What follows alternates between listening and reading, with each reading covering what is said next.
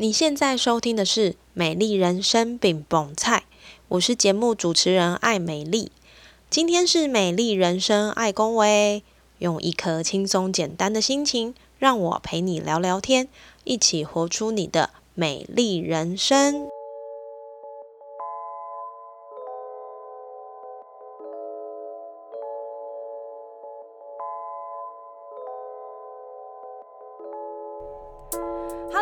收听《美丽人生爱恭维》，我是节目主持人艾美丽。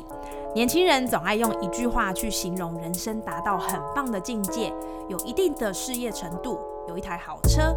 男生的话有漂亮的老婆，有可爱的孩子，还有一栋不错的房子，有人人称羡的一切。这句话叫做人生胜利组。那通常这样的人生胜利组都会让人觉得有点臭屁，或是骄傲。因为他的一切可能会让他有很多优越感。今天的来宾，在我心中，他无疑是人生胜利组的代表，但他却没有那些令人讨厌的观感。相反的，他常常提携后辈，分享他人生胜利组的秘诀。跟他相处，就像好朋友一样的自然。他是卢明生，卢大哥。这是我在访问的来宾里面，属于职场经验丰富的长辈。今天他要来跟听众朋友分享他的故事。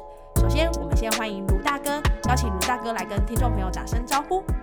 主持人好，那各位听众大家好，呃，我叫卢明生，嗯，我在职场上是在机电公司担任副总经理的职务。我在家庭，我是人家的老公，我也是一个子女的阿公，我有两个小孩。那我目前的工作主要是做餐具的代理销售，那主要是在通路，那通路举凡在网路、在电视购物、在呃各大卖场、在百货公司，都是我们销售的对象。那我的兴趣呃是运动、爬山，那最大的兴趣是骑越野摩托车。那这是我对于动举凡动的我都很喜欢。是。对，那个卢大哥，大家听到他的声音哈，就是很温文儒雅。不过呢，就是看到他骑越野摩托摩托车的照片，那真是吓死我，因为真的很帅气哈。刚刚有提到，就是卢大哥的声音听起来非常的温文儒雅，但是呢，我知道就是卢大哥在过去的经历里，事业上其实有达到非常辉煌的顶端。然后你在你的全盛时期，你就是毅然决然离开你的工作岗位，回到中部重新开始。可不可以跟我们分享一下这段经历？那又是什么样的原因让你愿意就是把这个人生胜利组的条件在当时放下，然后回到中部来呢？是的。呃，我刚刚介绍说，我现在在机电公司，那主要现在在代理，呃，主要做餐具的代理跟销售。嗯，那我在前一个公司其实是完全跟现在产业完全不一样。我过去呃在担任呃。在一家上市公司，那是属于呃销售的类别是芳香剂的类别，是那是一个股票上市公司。那我担任的主要是在做业务管理这个部分。嗯哼。那我在这家公司有二十年的时间哦。那这二十年的时间，当然呃从公司从我不会啊栽培我，然后我自己啊慢慢摸索，然后从啊中区到南区，对，到北区到全省的这样的一个业务的一个呃拓展。是，那我想有啊长达二十年的时间。那其实我一直在想说，嗯，呃，这样的一个工作环境，其实主要是工作地点，那一直都要在台北。对。那我的家一直在台中。嗯哼。那我也曾经想考虑做把家搬到台北去。是。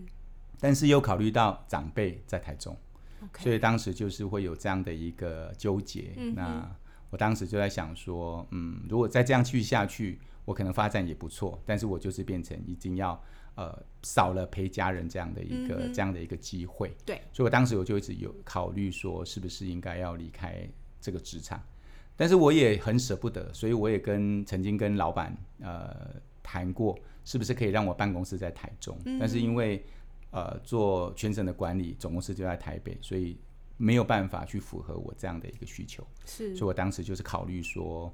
嗯，我要不要把家庭放在最前面？对，那这是第一个考量。嗯，第二考量是，其实我非常犹豫，因为呃，在一个还不错的薪水当中，我要去断掉。二十年呢、对，而且回到台中，台中其实本来在就业环境就是一个嗯可能在资源上就比较是比较缺乏，对，没错，所以我也也考虑到这个部分。嗯但是呃，基于呃也跟太太讨论之后，发现我发现跟小孩子讨论之后，发现还是把家庭放在第一。那第二个部分是我自己也用另外一个不同的呃思维来看这件事情，嗯也就是过去这二十年，我可以从一个业务代表到呃到全省的业务处长。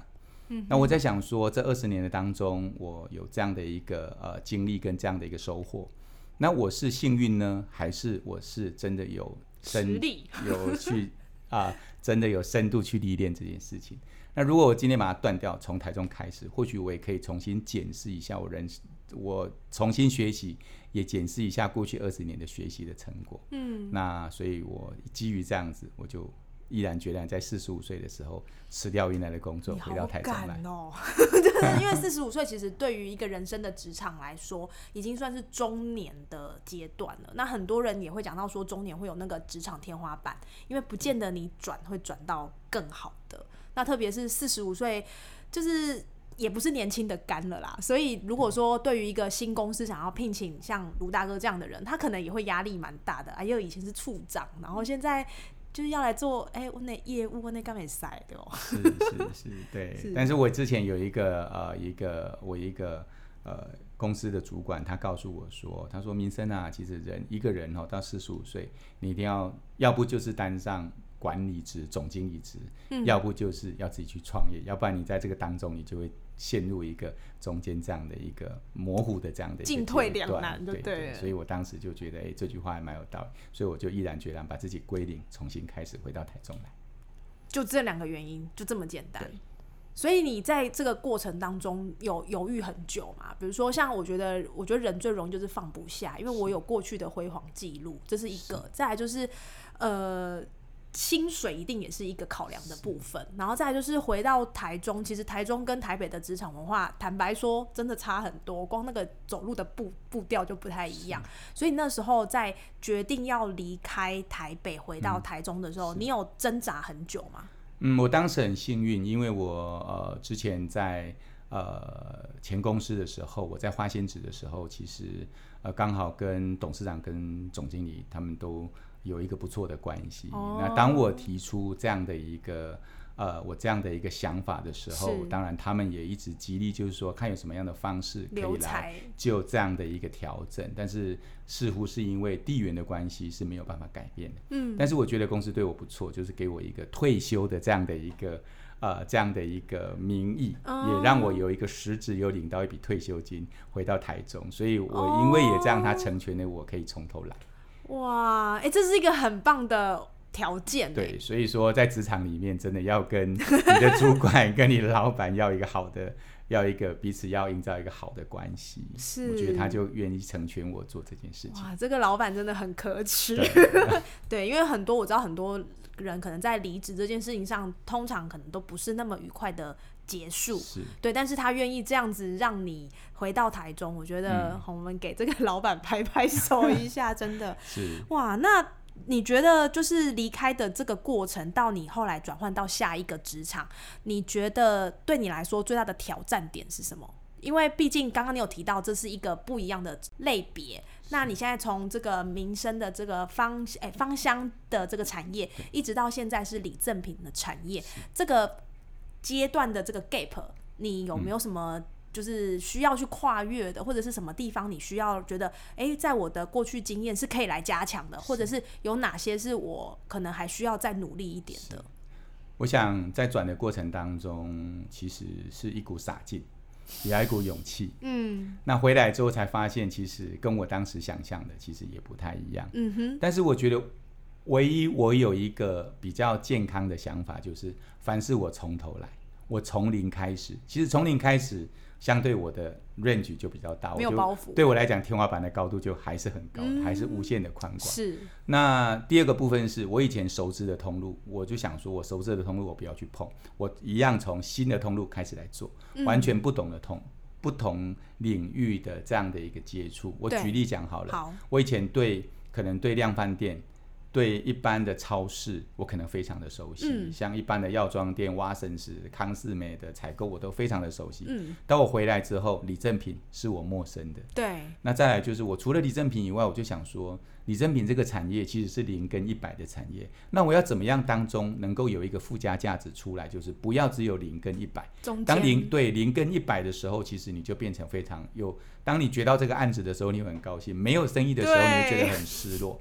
那我就想说，什么样的一个呃通路是我可以重新去做的？嗯那我一直鼓励我说，不要去承袭以前的旧的思维，因为当我再去做以前旧的东西的时候，我又会陷入就是过去的思维去看这件事情。嗯。所以我当时就从十年前我就开始，当网络开始在萌芽的时候，我就想说，我从网络开始做，因为没有人做，至少我在这个当中，大家起跑点是一样的，所以我就从这一块开始去发展，然后再从电视购物，从虚拟慢慢慢慢从这几年回到实体的时候，我想这就是我在诶这个过程当中，我发现新的学习、全新的学习、全新的心态，也让我有一个呃不一样的一个看见。哇，真的那个时候走网路真是走对了耶，因为现在整个都是网络的市场嘛，而且其实以疫情来说，如果你当初没有走网路，其实在实体是几乎在疫情阶段是几乎是零的，因为根本没有人愿意在这个实体上去做一些采购，所以好厉害哦，这也是过去的累积，让你觉得。呃，我应该要去试一条没有人做过的路，对不对？是，但是我们这个世代的世代的职场的人，其实对网络这件事情，我们这个五年级生对网络其实是 对我们来讲是非常吃力。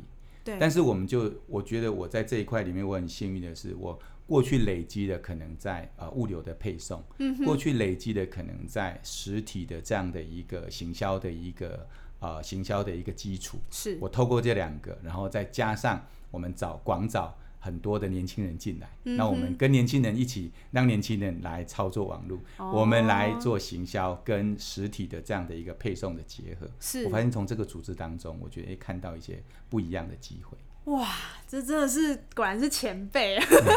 那你觉得现在就是当你走到这个产业之后，你觉得这个行这边的行销跟你在之前的这个香氛产业的这个部分最大的差异是什么啊？以行销面来看的话，嗯哼，好。那过去呃的产业主要是做 air，就是空气。对。那我曾经，我那个老板曾经讲过一句话，问他说：“诶，你当时为什么要做空气芳香剂？”他说：“哦，阳光、空气、水是三个人一定要是三个一定要必需品必需品。空气，所以做空气的产业，每个人都要用。嗯哼，那当时我就，其实我们来这里的时候，其实我们很多的餐厨用品。那么餐厨用品，我如果餐厨用品，其实一个锅子要煮很久，对一个盘子要用很久，那还有一个什么东西？水。我就发现水水具这件事情，或许是未来在可能市场上如果好好去经营，其实是可以扩大。嗯，所以我就是在耐久材这一块去做针对水，所以我们就是开发的很多的保温杯，嗯很多的水壶，嗯很多的有关于跟水有关系的，是哎对这个部分。所以说，呃，跟过去也有一点点结合，但是唯一差别的是两个是不同产业，一个是居家，一个是一般的消费品，所以两个一个是快消品，一个是耐久材，两个基本上是不太一样。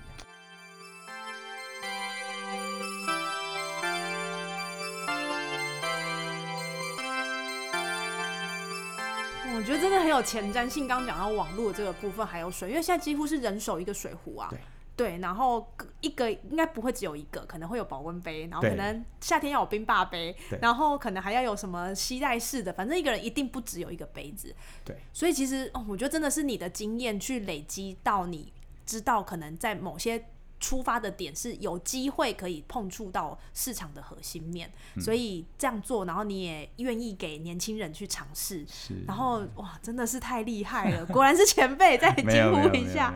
那我想问一下卢大哥，就是你看刚刚有提到是呃，现在年轻人的舞台其实就是在网络上嘛，对。那以现在的这个资讯跟速度爆炸的阶段，我觉得整个青壮年的劳动人口要追求的。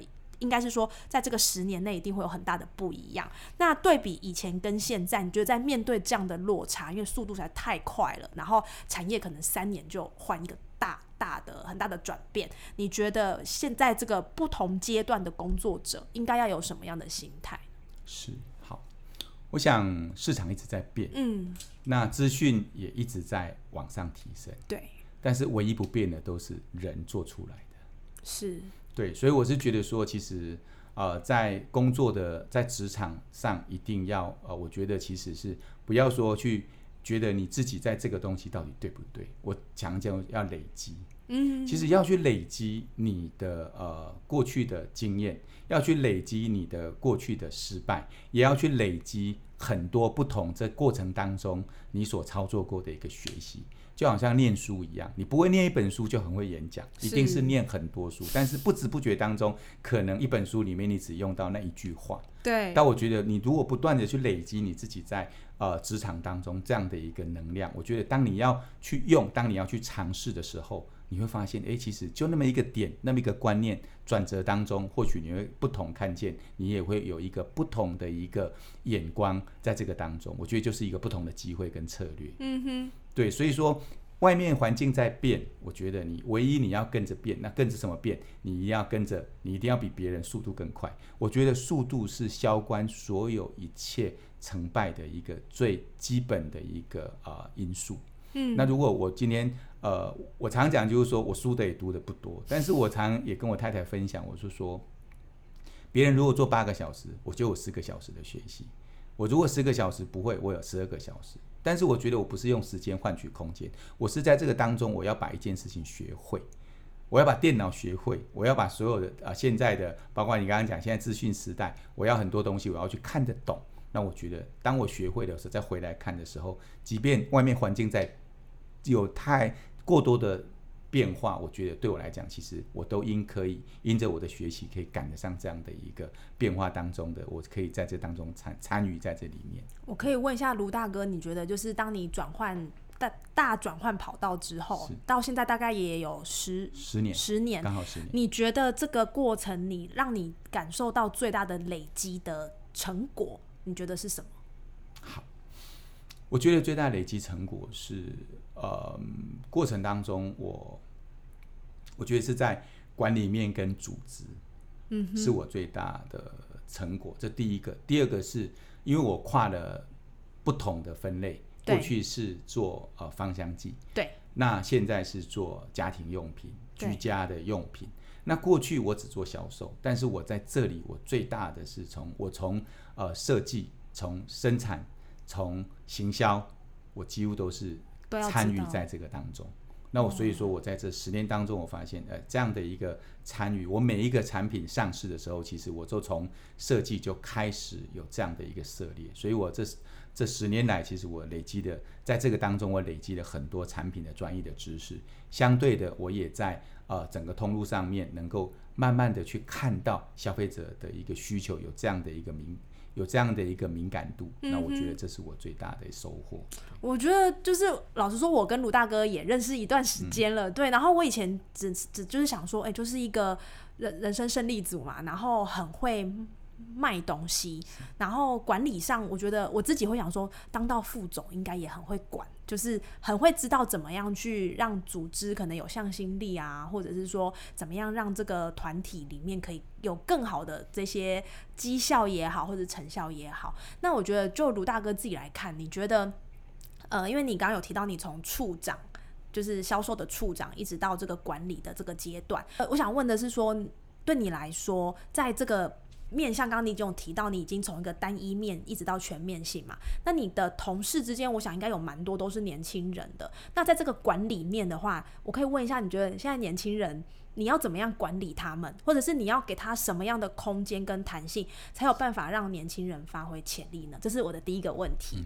因为呢，我偶尔也会听到一些我的朋友，他们可能是企业的第二代。那其实第二代就是长辈，可能就是啊放说要放手给下一代，但是呢，其实到底有没有放手，我们是不知道啦哈。那或者是说，呃，很多的年轻人可能有一些想法，但是可能往上推到这个管理阶层要去报告的时候，或者是说愿不愿意让他实做，通常都遇到一个问题，就是上面的会说，我们以前那个就是不行呐，我们那个年代吼怎么样怎么样，所以你这个一定没。不不可能啊！哈，那遇到这样的状态的时候，我们应该要怎么样？就是放手给年轻人，这是就是以长以这个管理者的角色，或者是年轻人应该用什么样的态度跟思维去跟这些管理者沟通呢？嗯嗯，好，嗯，我想我们这个世代的管理者，其实以以前被接受的观念是不太喜欢跟现在世代的年轻人在一起工作。为什么？因为我们以前叫做称他们叫做草莓族，对吧？对，觉得说就是啊，抗压性不够啊，可能就是说努力度不够，会有这样的一个疑虑。但是我在呃接触网络之后，就是跟年轻人会有跟年轻人共事这样的，从这个共事开始产生的这样的一个接触的机会。对，我就发现其实跟年轻人工作是是是我现在觉得最喜乐的事情。为什么？跟年轻人工作，刚刚提到就是说，我觉得要让年轻人去 try。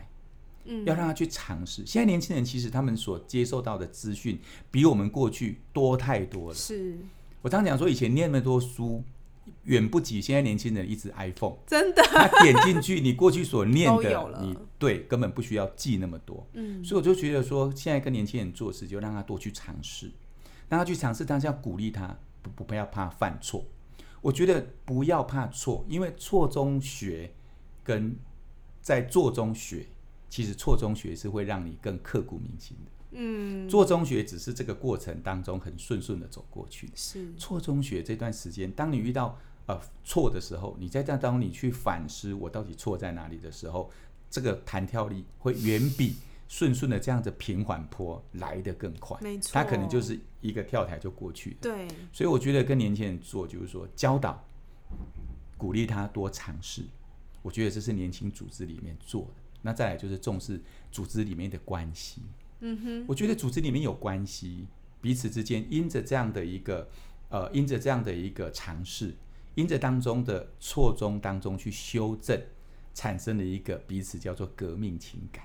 嗯，我彼此可以产生了一个未来一个盼望跟愿景，在这个当中，我觉得这个组织就会产生正向的能量。是我过去在前公司的时候，管理几乎是天天追业绩。那我现在因着这样子鼓励年轻人去多去踹，不要怕犯错的时候，发现业绩自然而他们从里面内在里面，他们对业绩产生了一份荣誉感。嗯哼，业绩从逼出来跟荣誉感，这个叫做荣誉感回来变成成就感。对，我觉得两个之间所产出来效益是非常非常的差异非常大的。是，所以我就觉得现在年轻人，我觉得应该是要多去尝试，而且勇于表达。嗯，而且我觉得，但是这个表达的过程当中，我觉得要一颗热忱跟正向的心，要一个正能量产生出来，就是说对于未来其实充满了憧憬跟盼望。我觉得其实，在职场当中，你就会在叫做快乐的学习。嗯，所以我是说，我们的组织是一个呃快乐但是有纪律的团队。是哦，这很不容易耶，因为真的逼出来的那个就不甘愿嘛。对，对，不甘愿就是我做了我。好，好像老板可能会觉得那是应该的，那不好就是你不努力，但是其实很多时候不是这样子的。所以我现在就很喜欢跟年轻人一起工作，一起开会，一起讨论。反而在这个当中，其实不会是以前刻板的，就是说啊，这行销的四个 P 要从哪里开始做。现在其实大家可以发想，我觉得多一点发想，多一点讨论，哦，多一点。呃，这当中我们要讲叫做呃，就是我们多一点呃创意。我觉得这个就是在现在不管在呃现在这么变化这么大的一个环境当中，我觉得是一个最好的一个我们最好的最有价值的一个点。我想要回应一下卢大哥，就是刚刚你有提到，就是让年轻人去尝试去 try 嘛。但是如果今天有一个状况是，这个年轻人他不敢 try。原因是因为他怕 try 了会出事，或者是说会可能会造成业绩大幅度的这个掉下去，他就干脆不要试了。那如果遇到类似这样的状况，你们会用什么样的方式去跟他沟通这个面向呢？好，当然鼓励年轻人去 try，我觉得其实就必须要让他有这个要产生一个信任感，在组织当中要有信任感，而且他要有信心。那今天如果他今天 try 错了，产生这样的一个错，我觉得就是要支持。我觉得要必须要去支持他。那支持他，我想我们从过去的经验，或是从公司的资源里面，我可以支持你。我举一个例子好了，就是说，呃，我们曾经有一个呃同仁，啊，他今天在销售一个锅子的时候，当然他是第一个上架的，他很有热忱的去赶快把这个锅子上上去，但是他却在这个上架过程当中，他却把价格标错了。哦，把价格标错，你知道他当场当当天的可能因为这样子的话，在网络上面下单的变很多，变非常多，那这个就产生了公司的一个亏损。是那我觉得这个部分就当我们当下，我就跟他讲说没有关系，今天这个错一定会造成让让你产生你未来对于这个价格的重视程度、关心的程度，甚至于谨慎的程度会更高。我说今天赔了五万块，我相信这五万块我们未来一定会再赚回来的。就因为这样子，这个这个年轻人他因为这样子，他会在整个网络这个平台上的一个业绩，他突然间成长了二十趴、三十趴，甚至于翻倍。嗯我觉得这个就是呃，你愿意去支持他，愿意信任他，你今天鼓励他去 try，他错了，我觉得就应该要一起共同来承担这个错，这个就是彼此组织当中的产生的一个信任感。哇，我觉得这个做法真的会完全会有两个不同的面向，有的主管可能就会说，那就从你薪水扣啊。这种很很让人失呃，就是跌倒的话，我相信一一定也会有。但是如果你换了一个方式，就是共同承担，我觉得这件事情其实会让年轻人有被挺的感觉。那我觉得现在的年轻人不是说呃二三十岁的这一代，可能甚至是在求学的这些孩子，我觉得有的时候其实我们追求的就是一个被挺的感觉。是，那这个挺的不只是像你刚刚说，可能是主管挺这个下属，有的时候父母如果可以，呃，应该说有的时候孩子如果会感觉到父母挺他，其实我相信孩子会更愿意跟父母去聊一聊，或者是愿意让父母知道他在想什么。那刚刚呃在节目的一开始，其实卢大哥有提到你有两个孩子，然后还有一个小孙女这样子。那在跟孩子的沟通上，你也是用这样的状态去教养他们嘛？因为很多人都会说，呃，很多这个职场成功的人，他可能就是在职场叱咤风云，但是在家庭里面可能就是因为工作也忙啊，很少跟孩子相处。那特别刚刚你有提到，因为你前半段的工作的状态，你其实好像比较少时间是跟孩子、家人一起的。那在这个部分，你怎么样去凝聚你跟家人之间的关系呢？是，呃，确实我跟一在职场工作里面，我跟一般的主管是一样的。其实我跟家里的相处是很少，嗯，但是从我的信仰里面，我觉得神非常恩待我。对，我过去可能跟我的两个小孩子真的相处的时间真的非常少，嗯。几乎都是我的妈妈，就是他的阿妈嗯。跟啊、呃我太太跟他们一起长大。我可能只是假日的父亲，是，因为长时间都在出差，长时间在台北，长时间在外地工作。对，那我这回来之后，神恩待我是让哦我的大儿子他就回到啊、呃就可以在呃读书的时候，他那时候是读夜间部，嗯，所以他就呃进来公司，白天攻读，一起工作，晚上啊、去念书，是然后我就可以跟他可以看可以跟他有相处的这样的一个时间。嗯那他在公司也有很长一段时间，那基本上他呃，我也可以看见他有不同的一个部门的历练。他从过去诶可以在仓库里面当理货员，到后面当助理，到后面慢慢的他对业务也有兴趣。嗯，那看见他其实也非常有热忱，在公司这边也愿意很愿意去帮助别人，嗯所以说因为愿意呃愿意去成全别人这样的一个心，是那从这当中我也看到他不断的在这当中成长。那他也呃结婚了，那我也看见，哎，我们对我希望跟对他未来这个家可以多一点支持，也可以他多一点关怀。嗯那我想这个就是我们给他在工作上也可以给他一点支持，也给他有一个新的尝试在这个当中。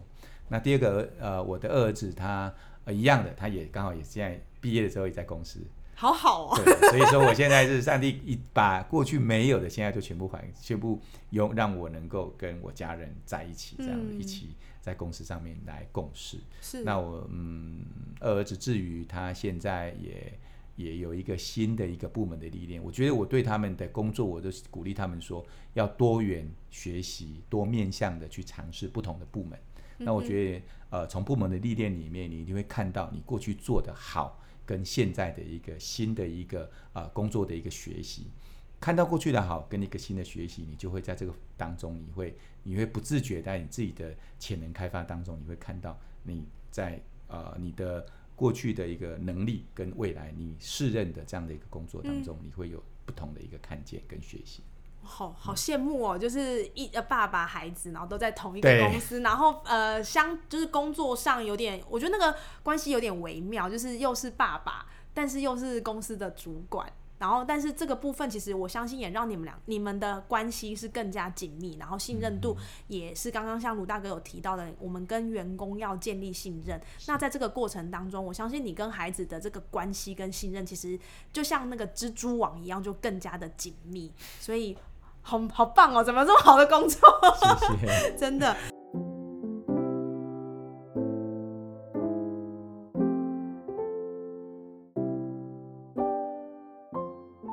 其实刚刚讲，呃，卢大哥讲了很多偏向职场的面向，然后也有提到，呃，要尽就是尽可能不同的尝试，因为这些都会是你生命的累积嘛。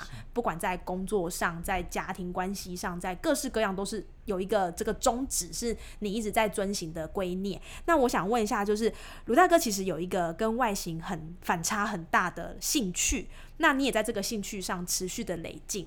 那我每次看照片，我都觉得哇，这太厉害了，居然可以做出这么帅气的动作。那我就想要以一个小粉丝的心情，想问一下，为什么卢大哥你喜欢越野车啊？哦，越野车，其实越野车是我小时候的梦想。嗯哼，我小时候就看人家骑着越野车，就可以感觉很帅气。对。但是小时候想玩，但是没有钱可以玩。嗯哼，因为一台越野车可能要二三十万，对我来讲是在经济上是一个压力。对。那到结婚之后，其实想要玩，可能没有时间玩，因为工作真的很忙。嗯。但我觉得我对于这个梦想，我一直没有去把它磨灭掉，我一直存在说，我一定要玩。所以我到五十岁的时候，我觉得我一定要。完成我圆梦这样的一个，对我自己要去圆梦，说我一定要买一台越野车来玩。那我在玩的时候，我其实是想说，就是看家玩就是这样子，以为觉得很简单。但是买了之后，才第一次玩的时候才发现，哇，原来这个事情不容易。怎么说呢？啊，我记得我第一次玩的时候，我呃玩回来之后，我跟我太太去吃火锅，我没有办法拿筷子。有这么夸张吗？我真的没有办法拿筷子，是因为它很正，是不是？对，它就是一个对于手核心，因为它都是站着，哦，然后而且在一个颠坡或者是在这样的这样的一个呃在土路上面这样玩，其实才发现其实没那么容易，但是也因为这样更吸引我。嗯，我发现我这样的岁数去接触这样的运动，其实是不成比例的。就是说，开玩笑就是说，有钱没体力。对。这个就是现在的写照，所以我就因为这样，我开始玩的时候就发现，那我要怎么怎么可以把它玩得好，我就去呃去了解，结果我发现我开始去做重训，重训我就开始去做伏地挺身，我觉得我能，我刚开始做的时候我就觉得我体能应该不错啊，结果非常的挫折。我以前当兵可以当那么久，但是没想到当兵跟现在已经是三十年前的事情了。我第一次做，我十下都做不起来。然后我就觉得怎么办？这个东西怎么会落差这么大？那时候车买了吗？车买，车买，已经买了。但是就发现骑车这件事情对我来讲是有很大的挫折感。但我觉得我我会想说我要把它学会，所以回来之后我就呃爬山，每天做伏地挺身，然后做滚轮，然后伏地挺身从十下、十二下、十五下，到现在每天要做一百下。哇，很大的进步哎！对，然后滚轮就是每一天从呃那时候刚开始从做二十下，做二十下之后休一个礼拜，因为肚子很痛，根本就是肌肉就是筋软。对，到现在每天要做两百五十下，哇！然后再来就是去接触摩托车的一个骑乘，然后去呃有。呃，老师有我刚好我很幸运遇到一个教练愿意教我。那这个教练其实大我一岁，他也是越野车界的名人啊，所以他其实以前年轻就经历过很多的比赛。嗯，那我就开始学，慢慢慢慢慢学，我才发现其实就是跟其实骑越野摩托车让我领悟了很多人生的道理。其实他就是要不断的学习，不断的累积。当你在刚开始的时候，你觉得它是一件。我们在做事情的时候都看见，其实它是很简单的，但是自己去做之后发现没那么容易。嗯，但是在个中一定有很多不一样的一个呃，可能你自己要去克服，或者你自己要去训练的地方。对，我刚刚讲的就是体能这件事情，就是你要去克服，但是克服不是今天说的明天就会，可能要累积一年、两年、三年，可能要这样的累积。那我就因为这样慢慢累积上来之后，然后就从零到开始骑到。呃这几年接触了场地，然后到嗯八月份去参加去台东参加了一个比赛，那就正式哎发现，其实这五年来大概就是对于这样的一个运动，其实我觉得我非常的呃热衷在这个当中，也在当中有很多的学习跟体会这样子。所以你现在骑不会不会没有办法，应该说不会没有办法拿筷子了，对不对？呃，我现在是会每天很期待，就是我要去练习，因为我每天都有一个目标，就是我要去实现。就是刚开始是不会拿筷子，现在是要骑，那现在是要是单圈，呃，可能从比如说单这个场地的单圈是一分三十秒，我可不可以再跨呃跨越变成一分二十八秒，一分二十五秒？大概现在是进入到这样的一个程度，所以其实越野摩托车它追求的是速度吗？还是说它其实是要看你挑战的这个路线的难易度去确，呃就是说越难的，但是你时间花越少，表示你在这个领域是就是越来越越厉害。好，这个领域大概越野摩托车，其实在国外的运动大概分三种，嗯，一种就是 enduro，就是那种林道摩托车，就是骑林道，就是有爬坡啊，然后下坡啊，大概就是在林道里面骑。是。那另外叫 close，close 就是就是在场地里面，可能有在赛道里面有飞啊、跳台啊、飞跳台，然后就是也这样，国外就是 MX close，就是他们这样比赛。那另外第三种就是那一种技术车。就是虽然是慢车，但是它可能可以有很多的呃，可能可以攀岩啊，可以这样子。那三种我都有涉猎，但是我最喜欢的还是 close 这一个，就是在场地里面可以呃跳啊飞这一种，是我最喜欢的。但是这个也是呃风险最高的。是，那你在做这些比较难度高的动作，比方你刚刚说有这个飞跃啦，然后跳啊，那时候你的脑袋在想什么？或者是说你已经准备下一个？弯你就是要准备飞了，是那你那时候会有什么人生跑马灯吗？我从来没有想过我可以这样骑，因为我当时买这个摩托车学越野摩托车的时候，我只是想要圆梦，我想说就是骑一骑帅气，就是啊戴着一个很漂亮的安全帽，骑着一个很漂亮的越野摩托车就这样骑而已。但是到后面，呃，后面骑了之后，发现哎自己越来越进入到。这样的一个领域的一个去了解这个过程，而且是喜欢上它，而且是慢慢的从呃从呃业余到慢慢进入到一个想要去玩的时候，看人家在飞跳台的时候，刚开始觉得说，反正我就是不要去跳，因为太危险。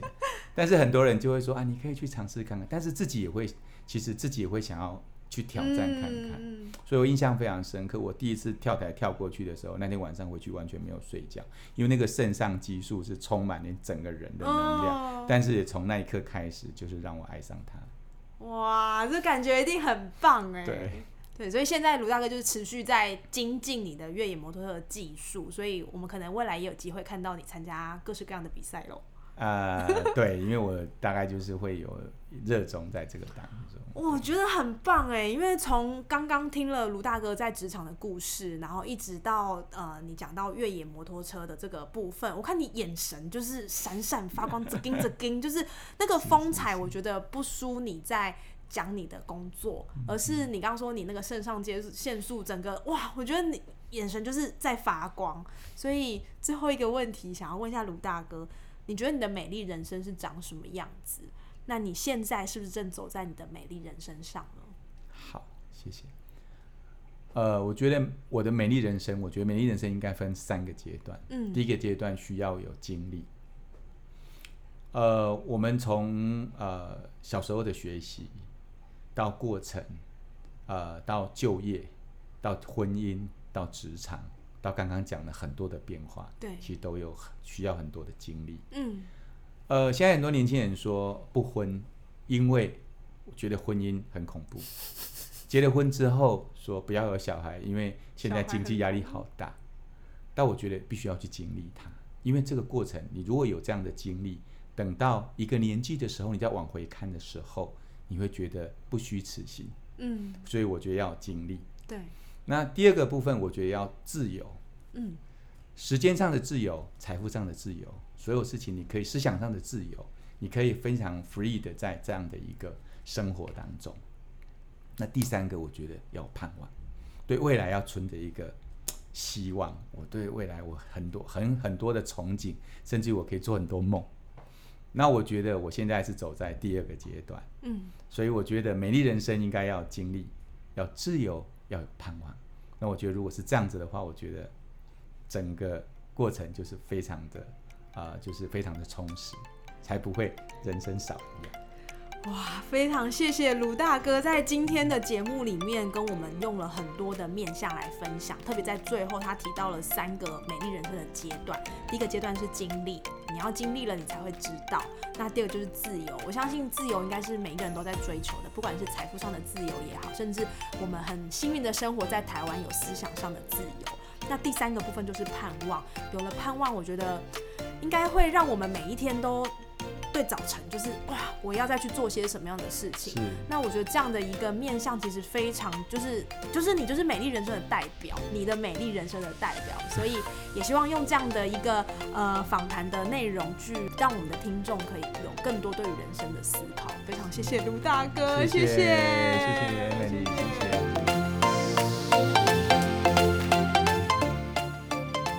生命的经验在于你尝试许多不同的事。找到喜欢的，透过体验感知自己的喜好，选择你要的，持续你想做的。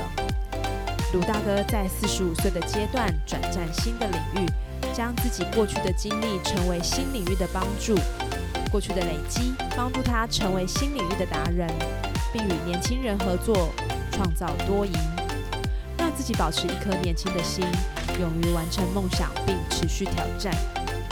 希望今天的这一集给你一个新的面向，在你生命里的累积与经历，终将有一天成为你专属的养分，不断超越巅峰。谢谢你今天的收听，美丽人生爱恭维，我们下次见喽。